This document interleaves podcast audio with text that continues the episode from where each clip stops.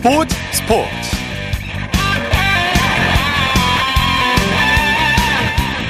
여러분 안녕하십니까? 아나운서 이창진입니다. 테니스는 내가 꿈꿨던 것보다 훨씬 더 많은 걸 내게 줬다. 이제 마무리할 때가 됐다. 테니스 왕자 로저 페더러가 현역 은퇴를 선언했습니다.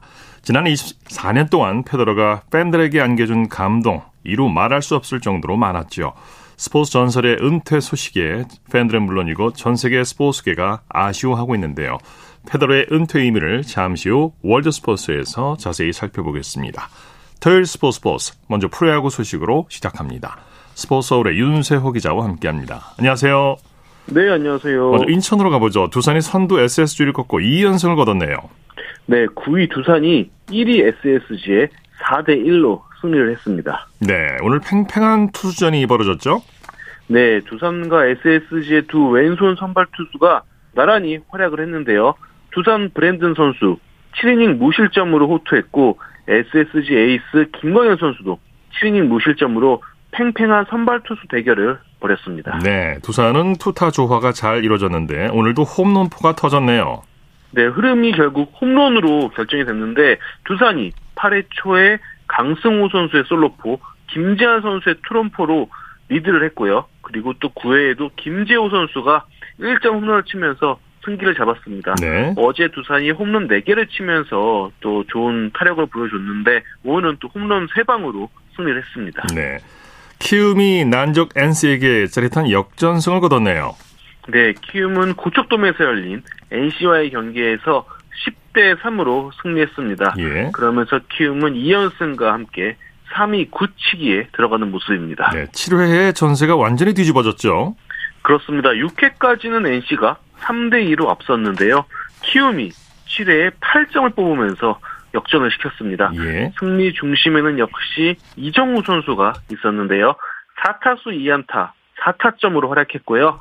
어, 오늘 활약을 통해서 한 시즌 개인 최다인 103 타점, 타점째를 기록을 했고 수비에서도 역시 또 호수비를 펼쳤습니다. 네. 뭐 키움은 또 이정우 선수 외에도 푸이그 선수와 김태진 선수도 멀티히트로 활약을 했습니다. 네.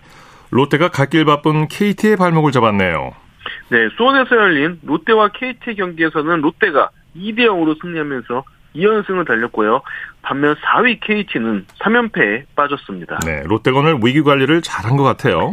맞습니다. 롯데 선발 투수인 박세웅 선수 5이닝 무실점으로 활약을 했고 어, 특히 또 이제 뒤에 나온 중간 투수들의 활약이 돋보였습니다. 롯데 중간 투수 4명이 1이닝씩 소화하면서 롯데가 승리를 완성을 했고요.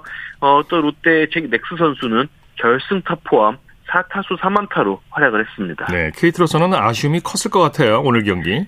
그렇습니다. KT는 어떻게든 좀 연패를 끊고 3위 키움을 추격해야 되는 입장인데 지금 타선이 문제입니다. 오늘도 선발 투수 고용표 선수는 7이닝 2실점으로 자기 역할 다 했는데 오늘도 타선이 침묵을 하면서 패하고 말았습니다. 네. 주축 선수의 부상 혹은 슬럼프가 현재 KT의 발목을 잡고 있습니다. 네. 잠실에서는 LG가 하나를 꺾고 선두 SSG를 바짝 따라붙었네요. 네, 2위 LG는 4대 1로 하나를 하나의 승리를 하면서 이제 1위 SSG와 2.5경기 차이가 됐습니다. 네, 네. 어떤 선수들이 팀 승리를 이끌었습니까? 네, 최근 고전했던 LG 선발 투수 이민호 선수 오늘은 5와 3분의 1이닝 무실점으로 어, 11번째 승리를 거뒀고요. 6회 말엔 또 LG 오지환 선수가 투런포를 터트리면서 결정적인 음, 득점을 뽑아냈습니다. 네, 네. 그리고 LG 마무리 투수 고우석 선수는 LG 구단 역대 한 시즌 최다 타이인 38번째 세이브를 달성을 했습니다. 네. 삼성은 기아를 상대로 대승을 거뒀네요. 네, 삼성은 대구에서 열린 기아와의 홈 경기에서 10대 1 대승을 거뒀습니다. 그러면서 기아는 지금 6연패에 빠졌거든요. 5위 사수에 적신호가 켜졌습니다. 네, 삼성 타선이 대폭발했죠. 네, 삼성이 오늘 무려 15개의 안타를 기록을 했고 홈런 2개도 또 포함되어 있습니다. 특히 7회에 6점을 뽑으면서 승기를 잡았는데 오늘 삼성은 강한울, 피렐라, 오재일, 구자욱 선수 등이 멀티히트로 맹활약을 했습니다. 네. 코리안 메이저리그 소식 살펴보죠. 오늘 그야말로 김하성 선수의 날이네요. 뭐 대단한 활약을 보여줬죠. 그렇습니다. 샌디에이고 김하성 선수 오늘 애리조나와의 원정 경기에 5번 타자 유격수로 출장을 했고요. 홈런 포함 5타수 4만타 1타점 1득점 활약을 했습니다. 어, 이번 홈런으로 올 시즌 9번째 홈런을 기록을 했는데 그러면서 작년 8개 홈런을 넘어섰습니다. 네, 10번째 도루까지 성공했죠? 맞습니다. 오늘 시즌 10번째 도루에 성공을 했고요. 그러면서 지금 성적이 홈런 9개, 도루 10개입니다. 홈런 하나만 더 하면은 10홈런, 10도루에 도달을 하게 됩니다. 예. 김하성 선수가 그동안 좀 부진했는데 이제 그 부진을 완전히 씻은 것 같아요. 네, 사실 김하성 선수 9월 타율이 1할 9푼 1리로 좋진 않습니다. 아무래도 주전으로 처음 풀타임 메이저리그 시즌을 소화해서 그런 게 아닌가 싶은데 아, 메이저리그 일정이 거의 뭐 살인 일정이라고 해도 과언이 아니거든요. 예. 뭐20 동안 하루도 안 쉬고 경기를 하는 날도 있고 더블헤더도 많고 그런데 아무래도 이런 부분이 체력적으로 부담이 됐을 것 같습니다. 예. 하지만 오늘 좋은 활약을 펼치면서 좀 반등의 신호탄을 쓰는 게 아닌가 싶습니다. 네. MLB 홈런 더비 결승전은 어떻게 됐습니까?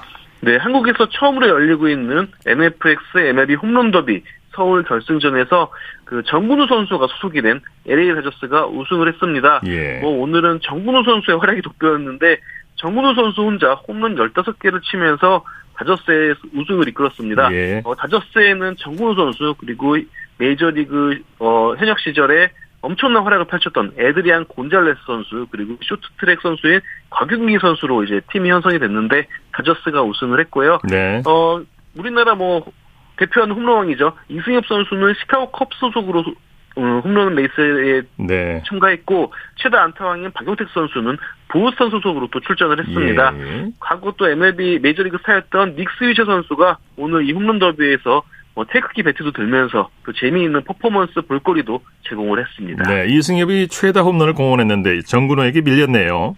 그렇습니다. 네. 아무래도 이승엽 선수가 오랜만에 배트를 예. 쥐어서 그런지 네, 정근우 선수에 좀 밀리는 모습이었고 정근우 선수는 오늘 홈런왕 이승엽 그리고 안타왕 박용택을 모두 이기면서 사실상 뭐 오늘 홈런 더비의 주인공이 예. 됐습니다. 예.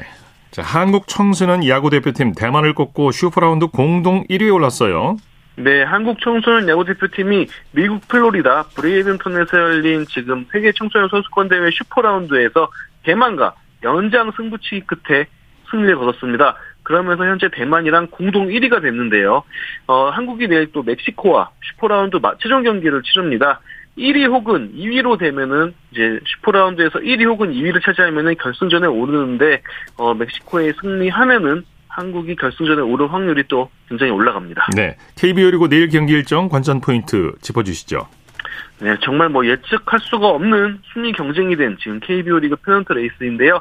1위 SSG와 2위 LG의 선두 경쟁이 가장 볼거리가 아닐까 싶고요. 네. 그리고 또 최근에 연패에 빠진 5위 기아를 NC가 맹추격하고 있고 아직 롯데 삼성도 올 시즌을 포기할 수는 없는 상황입니다.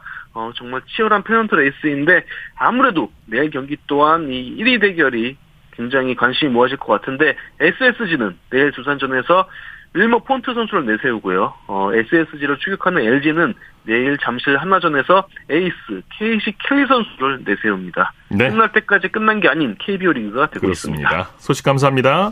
네, 감사합니다. 프로야구 소식 스포츠서울의 윤세호 기자와 함께했고요. 이어서 한 주간의 해외 스포츠 소식 정리합니다. 월드 스포츠 연합뉴스 영문뉴스부의 유지호 기자와 함께합니다. 안녕하세요. 네, 안녕하세요. 자, 테니스 왕제 로저 페더러가 다음 주 대회를 끝으로 은퇴할 예정이죠? 네, 페더러가 소셜미디어를 통해 다음 주 런던에서 열리는 국가대항전 레이버컵 대회가 자신의 마지막 경기가 될 것이라고 밝혔습니다. 네. 어, 지난 3년간 부상과 수술 등으로 어려움을 겪었다면서 본인의 몸의 한계를 잘 알고 있다고 했는데요. 어, 페더러는 지난해 7월 윈블던 이후 무릎 부상 등의 이유로 1년 넘게 공식 대회에 나오지 못했습니다. 어, 올해 윔블던 100주년 기념 행사에서는 한 번 더 윔블던에 뛸 수 있길 바란다고 했었는데요. 하지만 최근 1년 반 사이에 무릎 수술을 3번이나 받았고 마흔을 넘긴 나이를 이겨내지 못하고 코트와 작별을 선언했습니다. 예, 예. 테니스의 전설, 테니스의 황제 페더러. 그가 남긴 기록을 한번 살펴보죠. 네, 메이저 대회 단식에서 통산 20번 우승해서 이 부분 역대 3위에 올라 있는데요. 어, 라이벌이죠. 라파엘 나달의 22번, 어, 노박 조코비치가 21번 우승했지만 20회 고에 가장 먼저 도달한 선수가 페더러입니다. 예. 또 메이저 대회 경기 369승으로 1위에 올라 있고요. 어, ATP 투어 단식에서 103번이나 축배를 들면서 통산 2위에 올랐고 또 투어 1251승으로 다승 2위에 올라 있습니다. 네네. 어, 2004년 2월 처음 1위에 올라서 2018년 6월까지 총 310주간 세계 1위, 1위 자리를 지켰고요. 예. 역대 2위 기록인데요. 다만 연속 기록을 보면 페더러가 4년 6개월간 237주간 어, 1위, 1위에 올라 있어서 독보적인 1위 기록을 갖고 있습니다. 네. 네, 그렇죠. 또 2009년 프랑스 오픈에서 우승하면서 역대 세 번째 남자 커리어 그랜드 슬램을 달성했고요. 윔블던에선 통산 8번 우승해서 남자 단식 최다 기록, 또 US 오픈도 5번 우승으로 최다 공동 1위에 올라 있습니다. 어, 페더러는 사실 힘으로 상대를 압도한 선수는 아니었지만 다양한 샷을 구사하면서 테니스를 예술의 경지로 끌, 끌어올렸다는 찬사를 받기도 했습니다. 예. 페더러의 은퇴 소식에 동료 선수들이 많이 아쉬워했다고 하죠. 네, 오랜 기간 친구이자 또 라이벌로 지낸 나달이 어, 본인과 스포츠를 좋아하는 사람들에게는 슬픈 날이라면서 아쉬움을 표했는데요. 예. 어, 나달은 이런 날이 오지 않기, 않기를 바랐다고 했는데 어, 페더러와 코트 안팎에서 많은 순간을 함께 영광이었다고 했습니다. 또 이달 초 끝난 US 오픈을 마지막으로 은퇴한 이 1981년생 동갑이죠. 이 세리나 윌리엄스는 어, 당신의 테니, 테니스를 완벽히 평정했다면서 페더러에게 항상 당신을 존경해왔다 이렇게 또 말을 했고요. 예. 어, 12번 메이저 우승을 달성한 빌리 진킹은 어, 페더러가 완벽한 경기력으로 많은 사랑을 받았고 역사적인 장면을, 장면을 연출했다는 찬사를 보냈고요. 또 19살 나이에 역대 최연소 남자 세계 1위에 오른 카를로스 알카라즈는 어, 페더러와 꼭 한번 경기를 해보고 싶었다면서 우상의 은퇴를 아쉬워했습니다. 예. 마이클 조던이 마지막 우승을 차지할 때 입었던 유니폼이 사상 최고가에 팔렸다고요? 네, 지난 15일 소더비 경매에서 조던의 이름과 등번호 23이 새겨진 붉은색 시카고 불스 유니폼 상의가 1,010만 달러, 우리 돈 약 141억 3천만 원에 낙찰이 됐습니다. 역대 스포츠 경기에서 실제 착용한 수집품 가운데 가장 높은 가격인데요. 어, 지난 5월 역시 소더비 경매에서 930만 달러에 팔린 마라도나의 이 신의 손 유니폼 기록을 4개월 만에 갈아치운 겁니다. 네. 이 유니폼은 1998년 NBA 챔피언 결정전 1차전에서 조던이 입었던 것인데요. 어, 여섯 번째 우승 과정을 다룬 다큐멘터리죠. 더 Last Dance의 제목을 따 Last Dance 저지로 불렸는데요. 어, 당초 소더비는 조던의 유니폼 예상 가격을 300만에서 500만 달러로 예상했지만 실제 낙찰가가 예상의 두 배를 두 배 이상 웃돌았습니다. 네. 미국 피겨 스케이팅 신성 일리아 말리닌이 세계 최초로 4회전 반 점프에 성공했다고 하죠? 네, 말리닌이 지난 15일 뉴욕주에서 열린 US 인터내셔널 클래식 남자 싱글 프리스케이팅에서 코드러플 악셀을 깨끗이 성공했습니다. 아, 코드러플 악셀은 4, 4바퀴 반을 도는 초고난도 기술인데요. 피겨 사상 공식 대회에서 감점 없이 성공한 게 이번이 처음입니다. 예. 피겨 전문가들은 물리적으로 불가능하다고 평가했던 기술인데요. 사실 이 점프에 도전조차 한 선수가 그렇게 많지는 않았습니다. 어, 2014년과 2018년 올림픽 금메달리스트인 한유 유주르가 올해 베이징 올림픽을 앞두고 훈련에서 이 점프를 여러 차례 시도했지만 실패했고요. 실전에서도 성공하지 못한 채 올해 은퇴를 했는데요. 어, 올해 여러, 17살인 말리니는 지난 5월 개인 훈련 중에 이 쿼드라플 악셀을 성공하면서 좀 화제를 모았고요. 당시 영상이 공개되기도 했는데요. 이번에는 공식 시즌 첫 대회에서 이 기술에 성공을 했습니다. 네, 소식 감사합니다. 네, 감사합니다. 월드스포스 연합뉴스 영문뉴스부의 유지호 기자였습니다.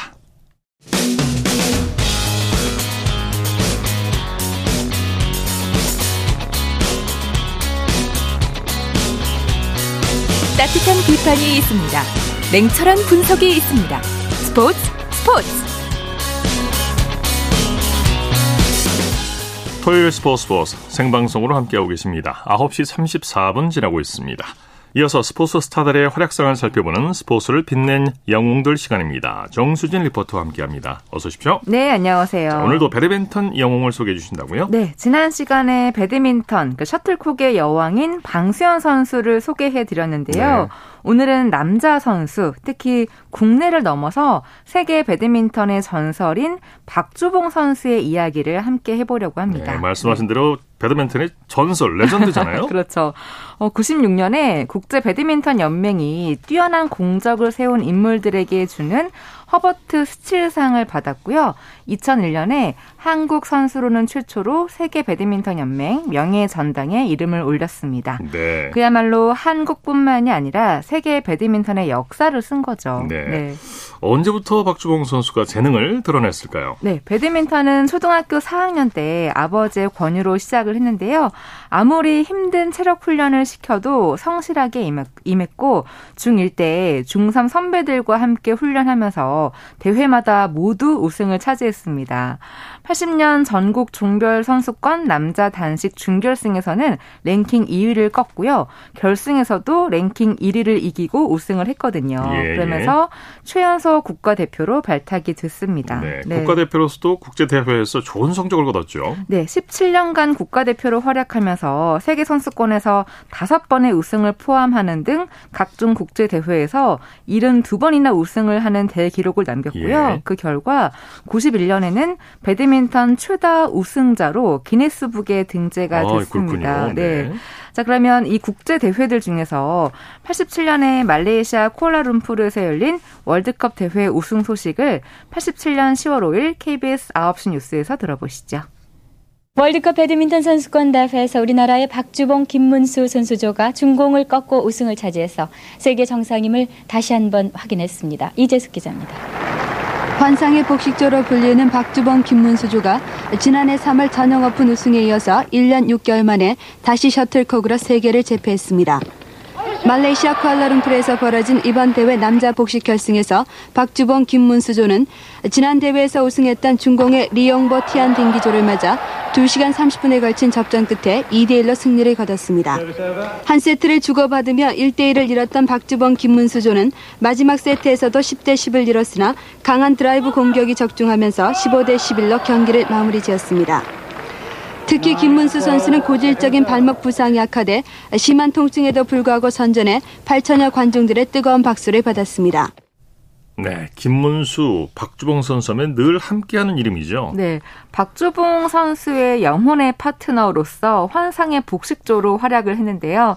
특히 김문수 선수가 왼손잡이에다가 파워까지 있어서 오른손잡이 박주봉 선수에게는 최적의 파트너였습니다. 그러네요. 네, 네. 그리고 박주봉 선수가 판단력이 뛰어나서 앞에서 현란하게 네트 플레이를 했다면 김문수 선수는 서브가 좋고 또 스매싱이 강했는데요. 네. 이 둘이 83년 말리에시에서 열린 월드컵 배드민턴 선수권에서 처음으로 남자 복식 우승을 차지했습니다. 예, 네. 환상의 조합이라고 할 수 있죠. 그렇죠. 네. 혼합 복식에서도 좋은 성적을 거뒀죠. 네, 남자 복식은 주로 김문수 선수와 함께 했다면 혼합 복식은 처음에는 유상희 선수, 나중에는 정명희 선수와 짝을 이뤄서 전 세계 각종 투어 대회를 섭렵했습니다. 그중에 90년 베이징 아시안 게임 혼합복식 결승전 중계를 90년 10월 1일 방송으로 들어보시죠. 지금 보시는 랠리가 그 박주봉 정명희 선수의 전형적인 공격 전술이었습니다. 네. 이번에는 정명희 선수의 서브가 좋지 않았습니다. 네, 롱 서비스의 공격을 당했죠. 네. second 서비스. 드롭샷. 아, 너무 왔습니다.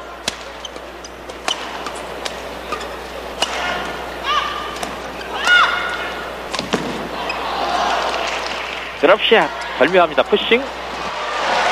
자 정말 좋은 경기 펼치고 있습니다. 네 박지봉 선수의 아주 절묘한 드랍샷을 하르트론 선수가 그대로 푸싱을 시도했는데요. 너무 짧았죠. 네 지금 같은 그긴 내리에 졌을 경우에는 네.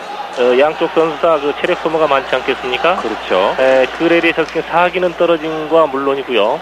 에, 아무래도 그 데미지가 있게 마련입니다. 자, 10대 7 수업점을 앞서갑니다. 아, 정명희 선수가 물을 마시고 있습니다. 이 한국 응원단 이상영 응원단장이 지금 열심히 응원하고 있습니다. 정명희 세간 서비스 계속됩니다. 네네. 이때 1세트는 15대 7로 이겼고요. 2세트는 7대 15로 졌고 3세트를 이기면서 혼합복식 금메달을 차지합니다. 네, 그러고 나서 2년 후 92년 바르셀로나 올림픽에서 금메달을 따내게 되죠. 네, 그때 배드민턴이 올림픽 정식 종목이 됐잖아요. 예. 박주봉과 김문수 이 환상의 복식 복식조가 초대 남자 복식 금메달리스트로 이름을 올렸습니다. 예. 결승 상대는 그 당시 세계 배드민턴계 다크호스였던 인도네시아 인도네시아의 하르토노 구나완 조였는데요. 하지만 한국의 복식조가 세트스코어 2대 0으로 완승을 하고 애국가를 들을 수가 있었습니다. 네. 사실 올림픽을 한 1년 정도 앞두고 두 선수 모두 다 훈련 도중에 부상을 입었었는데요. 하지만 대회 직전까지 강도 높은 웨이트 트레이닝으로 체력을 보강했고요. 스피드를 높이기 위해서 이 모래사장을 하루 1시간씩 뛰었는데 그 결과 시상대 가장 높은 곳에 올랐습니다. 예. 92년 8월 5일 중계 장면 함께 들어보시죠. 서브 넣는 박주봉. 네. 다시 네, 네트 위를 맞고 다시 넘어가네요. 자, 13 대 7. 자. 강 스매싱. 박주봉. 네트 앞으로 다가서고 있습니다. 김문수의 스매싱. 올려주는 박주봉. 다시 김문수 올려줬습니다. 인도네시아 스매싱. 살짝 넘깁니다. 헤어핀으로. 자, 이번에 드롭샷. 다시 김문수의 스매싱. 김문수. 박주봉. 김문수. 박주봉. 성공. 파인 플레이. 플레이. 정말 잘합니다. 바로 네, 이러한 것을 보고 네. 환상의 콤비라고 하죠. 그렇습니다. 배드민턴 경기에 진수를 포인트. 보여주고 있습니다. 네, 한 점만 가져오면 우리는 금메달입니다. 아웃됐습니다. 아웃 이 됐습니다. 네. 경기 끝났습니다. 경기 끝났습니다. 자, 한국의 자랑스러운 남자 복식조 박주봉, 김문수 마침내 해냈습니다. 김문수, 박주봉. 자랑스러운 박주봉, 김문수. 한국을 빛낸 두 사람. 세계 정상에 우뚝 섰습니다. 박주봉, 김문수.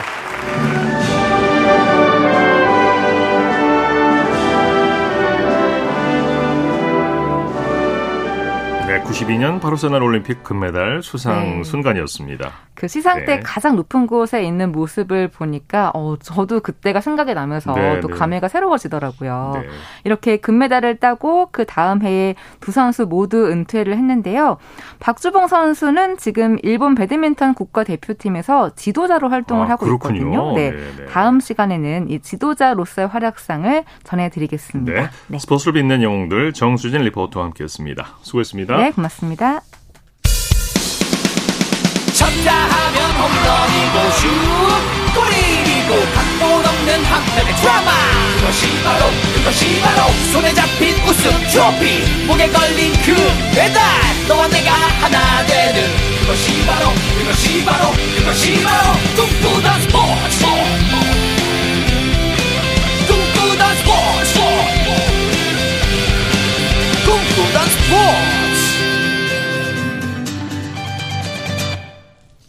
토요일 스포츠 스포츠 생방송으로 함께하고 계십니다. 9시 42분 지나고 있습니다. 이어서 다양한 종목의 스포츠 소식을 전해드리는 스포츠 와이드 시간입니다. 이혜리 리포터와 함께합니다. 어서 오십시오. 네, 안녕하세요. 수영 기대주 양하정 선수가 세계 주니어 선수권에서 한국 선수 최초로 메달을 획득한 소식 지난 시간에 전해드렸었는데 네. 양하정 선수가 전국체전을 준비하고 있다고요? 네, 이달 초 페루 리마에서 열린 세계 주니어 수영 선수권 대회에서 그 대전 최고의 양하정 선수가 동메달을 따면서 한국인 최초로 메달을 땄습니다. 예. 요즘 양하정 선수 전국체전 준비에 바쁜 나날을 보내고 있다고 하는데요. 어제 KBS 9시 뉴스입니다. 페루 리마에서 열린 세계 주니어 수영 선수권 대회 여자 100m 접영 결선 경기 1레인의 양하정이 후반 스퍼트로 경쟁자들을 제치고 결승점에 세 번째로 도착합니다. 양하정 선수가 한민국 수영 역사를 새롭게 쓰는 양하정 선수입니다. 박태환도 황선우도 경험하지 못한 한국인 첫 세계 주니어 대회 입상에 국내외에 관심이 집중됐지만 정작 양하정은 한 달 앞둔 전국체전 준비에 축하받을 겨를조차 없습니다. 특히 지난해 전국체전에서 간발의 차로 입상에 실패해 대회에 임하는 각오가 남다릅니다. 작년에 두 개 다 4등 해가지고 메달을 못 따서 이번에 더 열심히 해가지고 메달 따는 게 일단 목표가 되는 것 같아요. 세계 대회에서 성과를 얻었지만 국내에서는 도전자 입장인 양하정 귀국 직후 시작된 전국체전 대비 훈련에서는 레이스 후반 경기력을 유지하는 데 많은 시간을 쏟고 있습니다. 양하정은 세계 주니어 선수권 입상을 발판으로 성인 무대에서도 성과를 내겠다는 각오입니다. 국가대표 되는 게 목표고 아시안 게임이나 세계 선수권 출전하는 것도 목표로 삼고 있습니다. KBS 뉴스 박연선입니다. 네, 이번에는 3년 만에 열리는 전국체전 소식이죠? 네, 제103회 전국체육대회가 다음 달 7일 금요일부터 13일 목요일까지 울산 광역시에서 개막합니다. 이번에 울산에서 열리는군요. 네, 울산에서는 17년 만에 다시 한번 이 대회가 열리게 된 건데요. 이번 전국체전은 생태 정원도시 울산에서 하나 되는 대한민국이라는 주제로 열리게 됩니다. 이번 전국체전과 장애인체전 이중명 총감독 인터뷰 준비했는데요. 지난 14일 수요일 KBS 9시 뉴스입니다. 울산의 꿈과 희망의 상징 고래가 등장하며 성화가 불을 밝힙니다. 다음 달 7일 개막하는 전국체전 개회식은 시민들이 주인공으로 참여하는 뮤지컬 형식으로 꾸며집니다. 울산의 아들과 딸들이 일단 주인공으로 많이 출연이 된다. 그분들의 역할은 뮤지컬 배우들이다. 그리고 울산의 과거와 현재 미래가 음악과 춤으로 그리고 아주 이색적인 영상으로 만들어져 있으니까요. 코로나19 이후 3년 만에 정상 개최, 전국 17개 시도와 세계 18개국에서 선수와 임원진 등 4만 명이 참석하는 만큼 국민이 함께 즐기는 축제로 치러집니다. 체전을 한 달여 앞두고 49개 종목 경기가 열리는 경기장 42곳의 개보수는 모두 끝났고 코로나19 확산을 막기 위해 570여 명으로 꾸려진 방역 기동반이 수시로 위생 점검과 방역 활동을 합니다. 교통 분산 대책도 마련했고 1만 6천여 명의 자원봉사자들도 손님 맞이 준비가 끝났습니다. 전국체전은 다음 달 7일 개막해 일주일 동안 개최되고 곧이어 장애인체전이 19일 개막해 6일간의 일정으로 열립니다. KBS 뉴스 공조입니다. 네, 펜싱 남자 사브르의 오상욱 선수 국가대표 선발대회에서 우승했죠? 네, 오늘 이 전북 익산체육관에서 열린 대회 남자 사브르 결승전에서 오상욱 선수가 김정한 선수를 15대 6으로 이기고 국가대표 선수 선발대회 우승을 차지했습니다. 네네. 현재 오상욱 선수는 이 남자 사브르 세계 랭킹 3위고요. 우리나라 선수 중에서도 순위가 가장 높습니다. 예, 예. 또 여자 사브르에서는 전은혜 선수 선수가 대회 2연패 달성했고요. 여자 에페에서는 이혜인 선수가 2년 연속 우승을 했고 남자 에페에서는 김재원 선수가 1위에 올랐습니다. 네. 또 남녀 플레레에서는 김경모 선수와 오혜미 선수가 우승을 차지했는데요. 한편 대한 펜싱 협회는 이번 대회를 비롯한 국내 대회 성적과 또 세계 랭킹을 토대로 2022-2023 시즌에 뛸 국가대표를 조만간 확정하고요. 오는 11월에 시작한 시작하는 새로운 시즌을 준비할 계획입니다. 네. 지난주 이 코너를 통해서 역도를 배우는 분들이 늘고 있다고 소개를 해드렸는데 네. 여자 역도의 간판 박혜정 선수가 경기 고양시청과 입단 가계약을 맺은 것으로 확인이 됐죠. 네, 박혜정 선수는 이미 중학생 시절부터 장미란 선수의 뒤를 이을 차세대 기대주로 주목을 받았고요. 또 지난 4월 항저우 아시안게임 대표 선발전에서 손영이 이선미 선수를 따돌리고 당당히 1위에 올랐습니다. 네. 이렇게 한국 여자 역도의 간판으로 성장한 박혜정 선수가 이제부터는 이 경기도 고양시에 있는 장미란 체육관에서 올림픽 메달의 꿈을 키우게 됐는데요. 지난 13일 화요일 KBS 9시 뉴스입니다. 지난 4월 역도 국가대표 선발전에서 선배들을 따돌리고 1위를 차지한 박혜정. 박혜정은 이미 중학교 3학년 시절부터 장미란의 고등학교 기록을 깨뜨리며 화려하게 등장했습니다. 올해 세계 주니어 선수권 대회에서도 3관왕에 오르며 포스트 장미란의 대표 주자로 공인받았습니다. 장미란이 걸어온 길을 뒤따르고 있는 박혜정은 최근 고양시청에 입단하기로 마음먹고 가계약까지 마쳤습니다. 계약 기간은 2년이고 계약금과 연봉은 4억 원 수준인 것으로 알려졌습니다.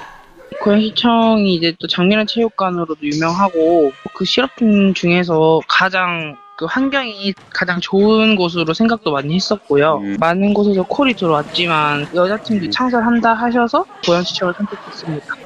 박혜정의 개인 최고 기록은 합계 290kg으로 도쿄올림픽 금메달리스트 리원원의 개인 최고 기록과는 45kg 차이입니다. 이미 힘은 검증된 선수니만큼 인상에서 중량을 더욱 끌어올려야 하는 숙제를 안고 있습니다. 바란스 훈련이나 이런, 쪽으로 조금 포커스를 맞춰서 하면은 예, 올림픽에서 메달을 충분히 딸 수 있을 것 같습니다. 제2의 장미란으로 주목받고 있는 박혜정은 파리올림픽 메달에 이어 2028년 LA 올림픽 금메달에 도전장을 던졌습니다. 파리 올림픽은 그 메달 색깔 상관없이 따는 걸로 목표로 지금 세웠고 이제 그 다음 미국에서 열리는 올림픽에서는 이제 금메달을 더 보고 있습니다. KBS 뉴스 손기성입니다. 네, 스포츠와이드 이혜리 리포터와 함께했습니다. 수고했습니다. 네, 고맙습니다.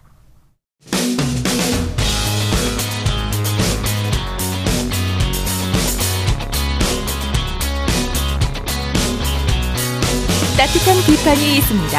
냉철한 분석이 있습니다. 스포츠 스포츠 이어서 축구 소식 전해드립니다. 중앙일보의 박민 기자와 함께합니다. 안녕하세요. 네, 안녕하세요. 토트넘 손흥민 선수가 내일 새벽에 시즌 첫 골에 재도전하죠.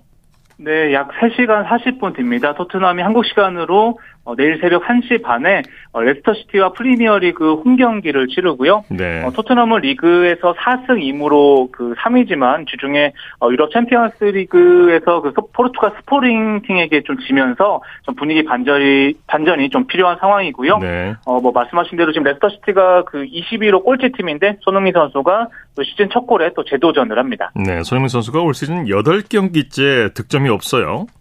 네, 올 시즌 개막전 도움 한 개뿐이고요. 8경기째 그 골이 없는 상황입니다. 좀 아무래도 뭐 상대 집중 견제에 시달리는 데다가 그 콘테 감독 전술상 좀 수비 가담이 많고요. 또 왼쪽 윙백 페리시치와 동선이 겹치면서 어, 특유의 좀 빠른 스피드를 앞세워서 그 뒷공간을 침투해서 마무리하는 모습이 줄어들면서 예. 어, 골침 골 침묵이 좀 길어지고 있는 상황입니다. 네, 손흥민 선수가 선발 명단에서 제외될 수도 있다. 이런 전망도 나오고 있다고요. 네, 사실 뭐 개막 후 8경기 모두 선발 출전을 한 상황인데요. 그 현지 전망이 좀 엇갈리고 있습니다. 어떤 네. 매체에서는 어, 변함없이 선발 출전할 것이다. 또 이런 전망을 내놓고 있고요. 어, 반면에 손흥민이 이번에는 벤치에서 출발하고 어, 케인, 클루세스키, 히샬리송이 어, 스리톱으로 또 선발로 나설 수 있다. 또 이렇게 예측하는 또 매체들도 나오고 있습니다. 네. 골이 안 들어가는 것도 문제지만 만약에 선발 출전이 안 된다면 손흥민 선수의 사기에도 또 문제가 생길 수가 있겠고요. 이 토트넘의 콘테 감독이 이번에 어떤 선택을 내릴지 궁금해지네요. 네, 맞습니다. 뭐 사실 손흥민 선수는 좀 선발 출전에 대한 좀 이런 열망과 의지가 굉장히 강한 그렇죠. 선수인데요.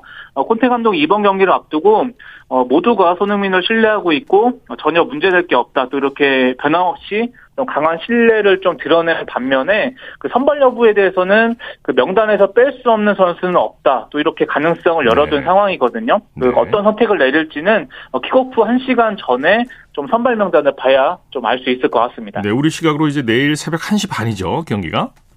네, 새벽 1시 반이니까요. 네. 약한 뭐 4시간 정도 뒤로 보면 될것 같습니다. 예. 손흥민 선수가 레스터 시티를 상대로 아주 강한 면모를 보여줘 왔죠. 네, 맞습니다. 그동안 뭐 14경기에서 무려 7골 5도움이나 올렸고요. 뭐 지난 5월에는 한 경기에서 2골 1도움이나 몰아쳤습니다. 네. 어, 워낙 좀 강한 면모를 보였던 상대팀이기 때문에 어, 내일 새벽만큼은 좀 정말 시즌 첫 골을 좀 기대해 봐도 좋을 것 같습니다. 네. 자, 황희찬 선수의 소속팀 울버햄턴은 조금 전에 8시 30분부터 맨시티와 맞붙고 있죠. 네, 전반을 마친 현재 그 맨시티가 2대 0으로 리드를 잡고 있습니다. 예. 어, 울버햄튼 공격수 황희찬 선수는 오늘도 좀 벤치에서 출발을 했는데요. 아무래도 어, 도움 한 개에 그치면서 좀 주전 경쟁에서 어려움을 겪고 있는 상황입니다. 네. 어, 반면에 맨시티 공격수 홀란 선수는 오늘도 그 전반에 골을 터트리면서 또 넣군요. 네, 맞습니다. 대단합니다. 손흥민 선수가 사실 아직 무득점인데 홀란드는 7경기에서 벌써 11골이나 뽑아냈거든요. 대단합니다. 아, 정말 엄청난 공격력을 보여주고 있고요. 네. 어, 지금 후반전에 좀 황희찬 선수가 좀 그 교체로 나설지는 또 지켜봐야 될 것 같습니다. 네. 이강인 선수 소속팀 스페인 마요르카도 현재 경기를 치르고 있죠.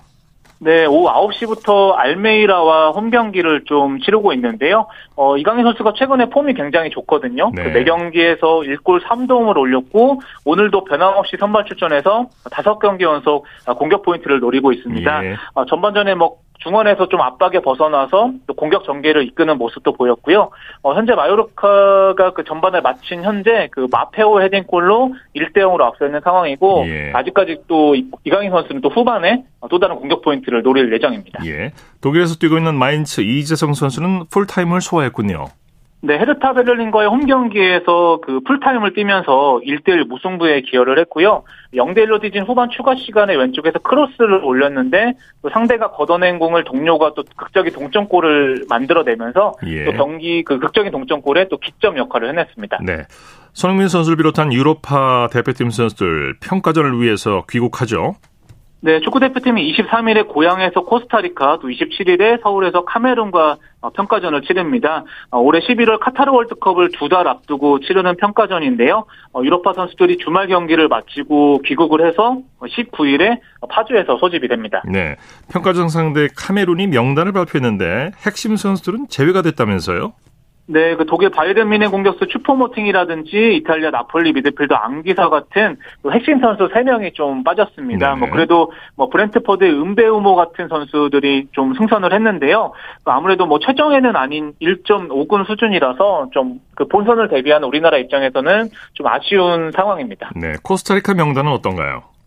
네, 코스타리카는 뭐 파리 생제르맹 골키퍼 나바스가 빠졌지만 뭐 그래도 아스날에서 뛰었던 그 조엘 캠벨이라든지 어, 베테랑 브라이언 루이스 등이 뽑혔거든요. 네네. 카메룬보다는 좀 정예 멤버 정예 멤버에 어, 조금 더 가깝다고 볼 수 있을 것 같습니다. 네. 자, 오늘 국내 프로축구 K리그 2 경기가 열렸죠? 네, 부천이 원정에서 경남을 3대 0으로 완파하고 그 3위로 한 계단 올라섰습니다. 네. 아, 반면에 대전은 전남과 1대 1로 비기면서 4위로 한 계단 내려앉았고요. 충남 아산은 안양과 득점 없이 비기면서 플레이오프행 마지노선인 5위로 올라선 반면에 경남은 6위로 또 좀 추락한 상황입니다. 예. 1부 리그 K리그 1은 내일 경기를 통해서 파이널 A와 파이널 B로 나뉘죠. 네, 맞습니다. 내일 오후 3시에 K리그 1 6경기가 동시에 열립니다. 어, 이 경기까지 결과를 통해서 1위부터 6위까지는 파이널 A, 7위부터 12위까지는 파이널 B로 나뉘어서 다섯 경기씩 더 치러서 우승과 강등을 가리는 상황이고요. 예. 어, 현재 1위부터 5위, 5위 인 울산, 전북, 포항, 인천, 제주까지는 어, 파이널 A행을 확정 지은 상황이고 6위 어, 수원FC와 7위 그 강원이 한 자리를 두고 좀 다투고 있는 상황입니다. 네. 현재 수원FC가 승점 2점 앞서 있는 상황인데요. 내일 울산을 꺾거나 뭐 비기기만 해도 파이널 A행이 유력한 상황인 반면에 네. 7위 강원은 제주를 반드시 꺾고 수원FC가 서울과 울산에 져야 어, 극적인 뒤집기가 좀 가능한 상황입니다. 그렇군요. 한일 대학 축구 정기전에서 우리나라가 승리를 거뒀네요. 네, 오늘 안양에서 덴소컵 한일 대학 축구 정기전이 열렸는데요. 네. 어, 우리나라는 2대2로 돌입한 연장 후반 5분에 단국대 이상혁 선수가 중거리 슛으로 결승골을 터뜨리면서 3대, 3대2로 또 승리를 이끌었습니다. 네. 한국 축구가 최근에 16세, 20세 성인 대표팀 모두 일본에 졌었는데 예. 어, 대학팀이 그 한일전 연패를 끊어냈습니다. 네, 소식 감사합니다. 네, 감사합니다. 축구 소식 중앙일보의 박린 기자와 정리해드렸습니다. 스포츠 스포츠 오늘 준비한 소식은 여기까지고요. 내일도 풍성한 스포츠 소식으로 찾아뵙겠습니다. 함께해 주신 여러분 고맙습니다. 지금까지 아나운서 이창진이었습니다. 스포츠 스포츠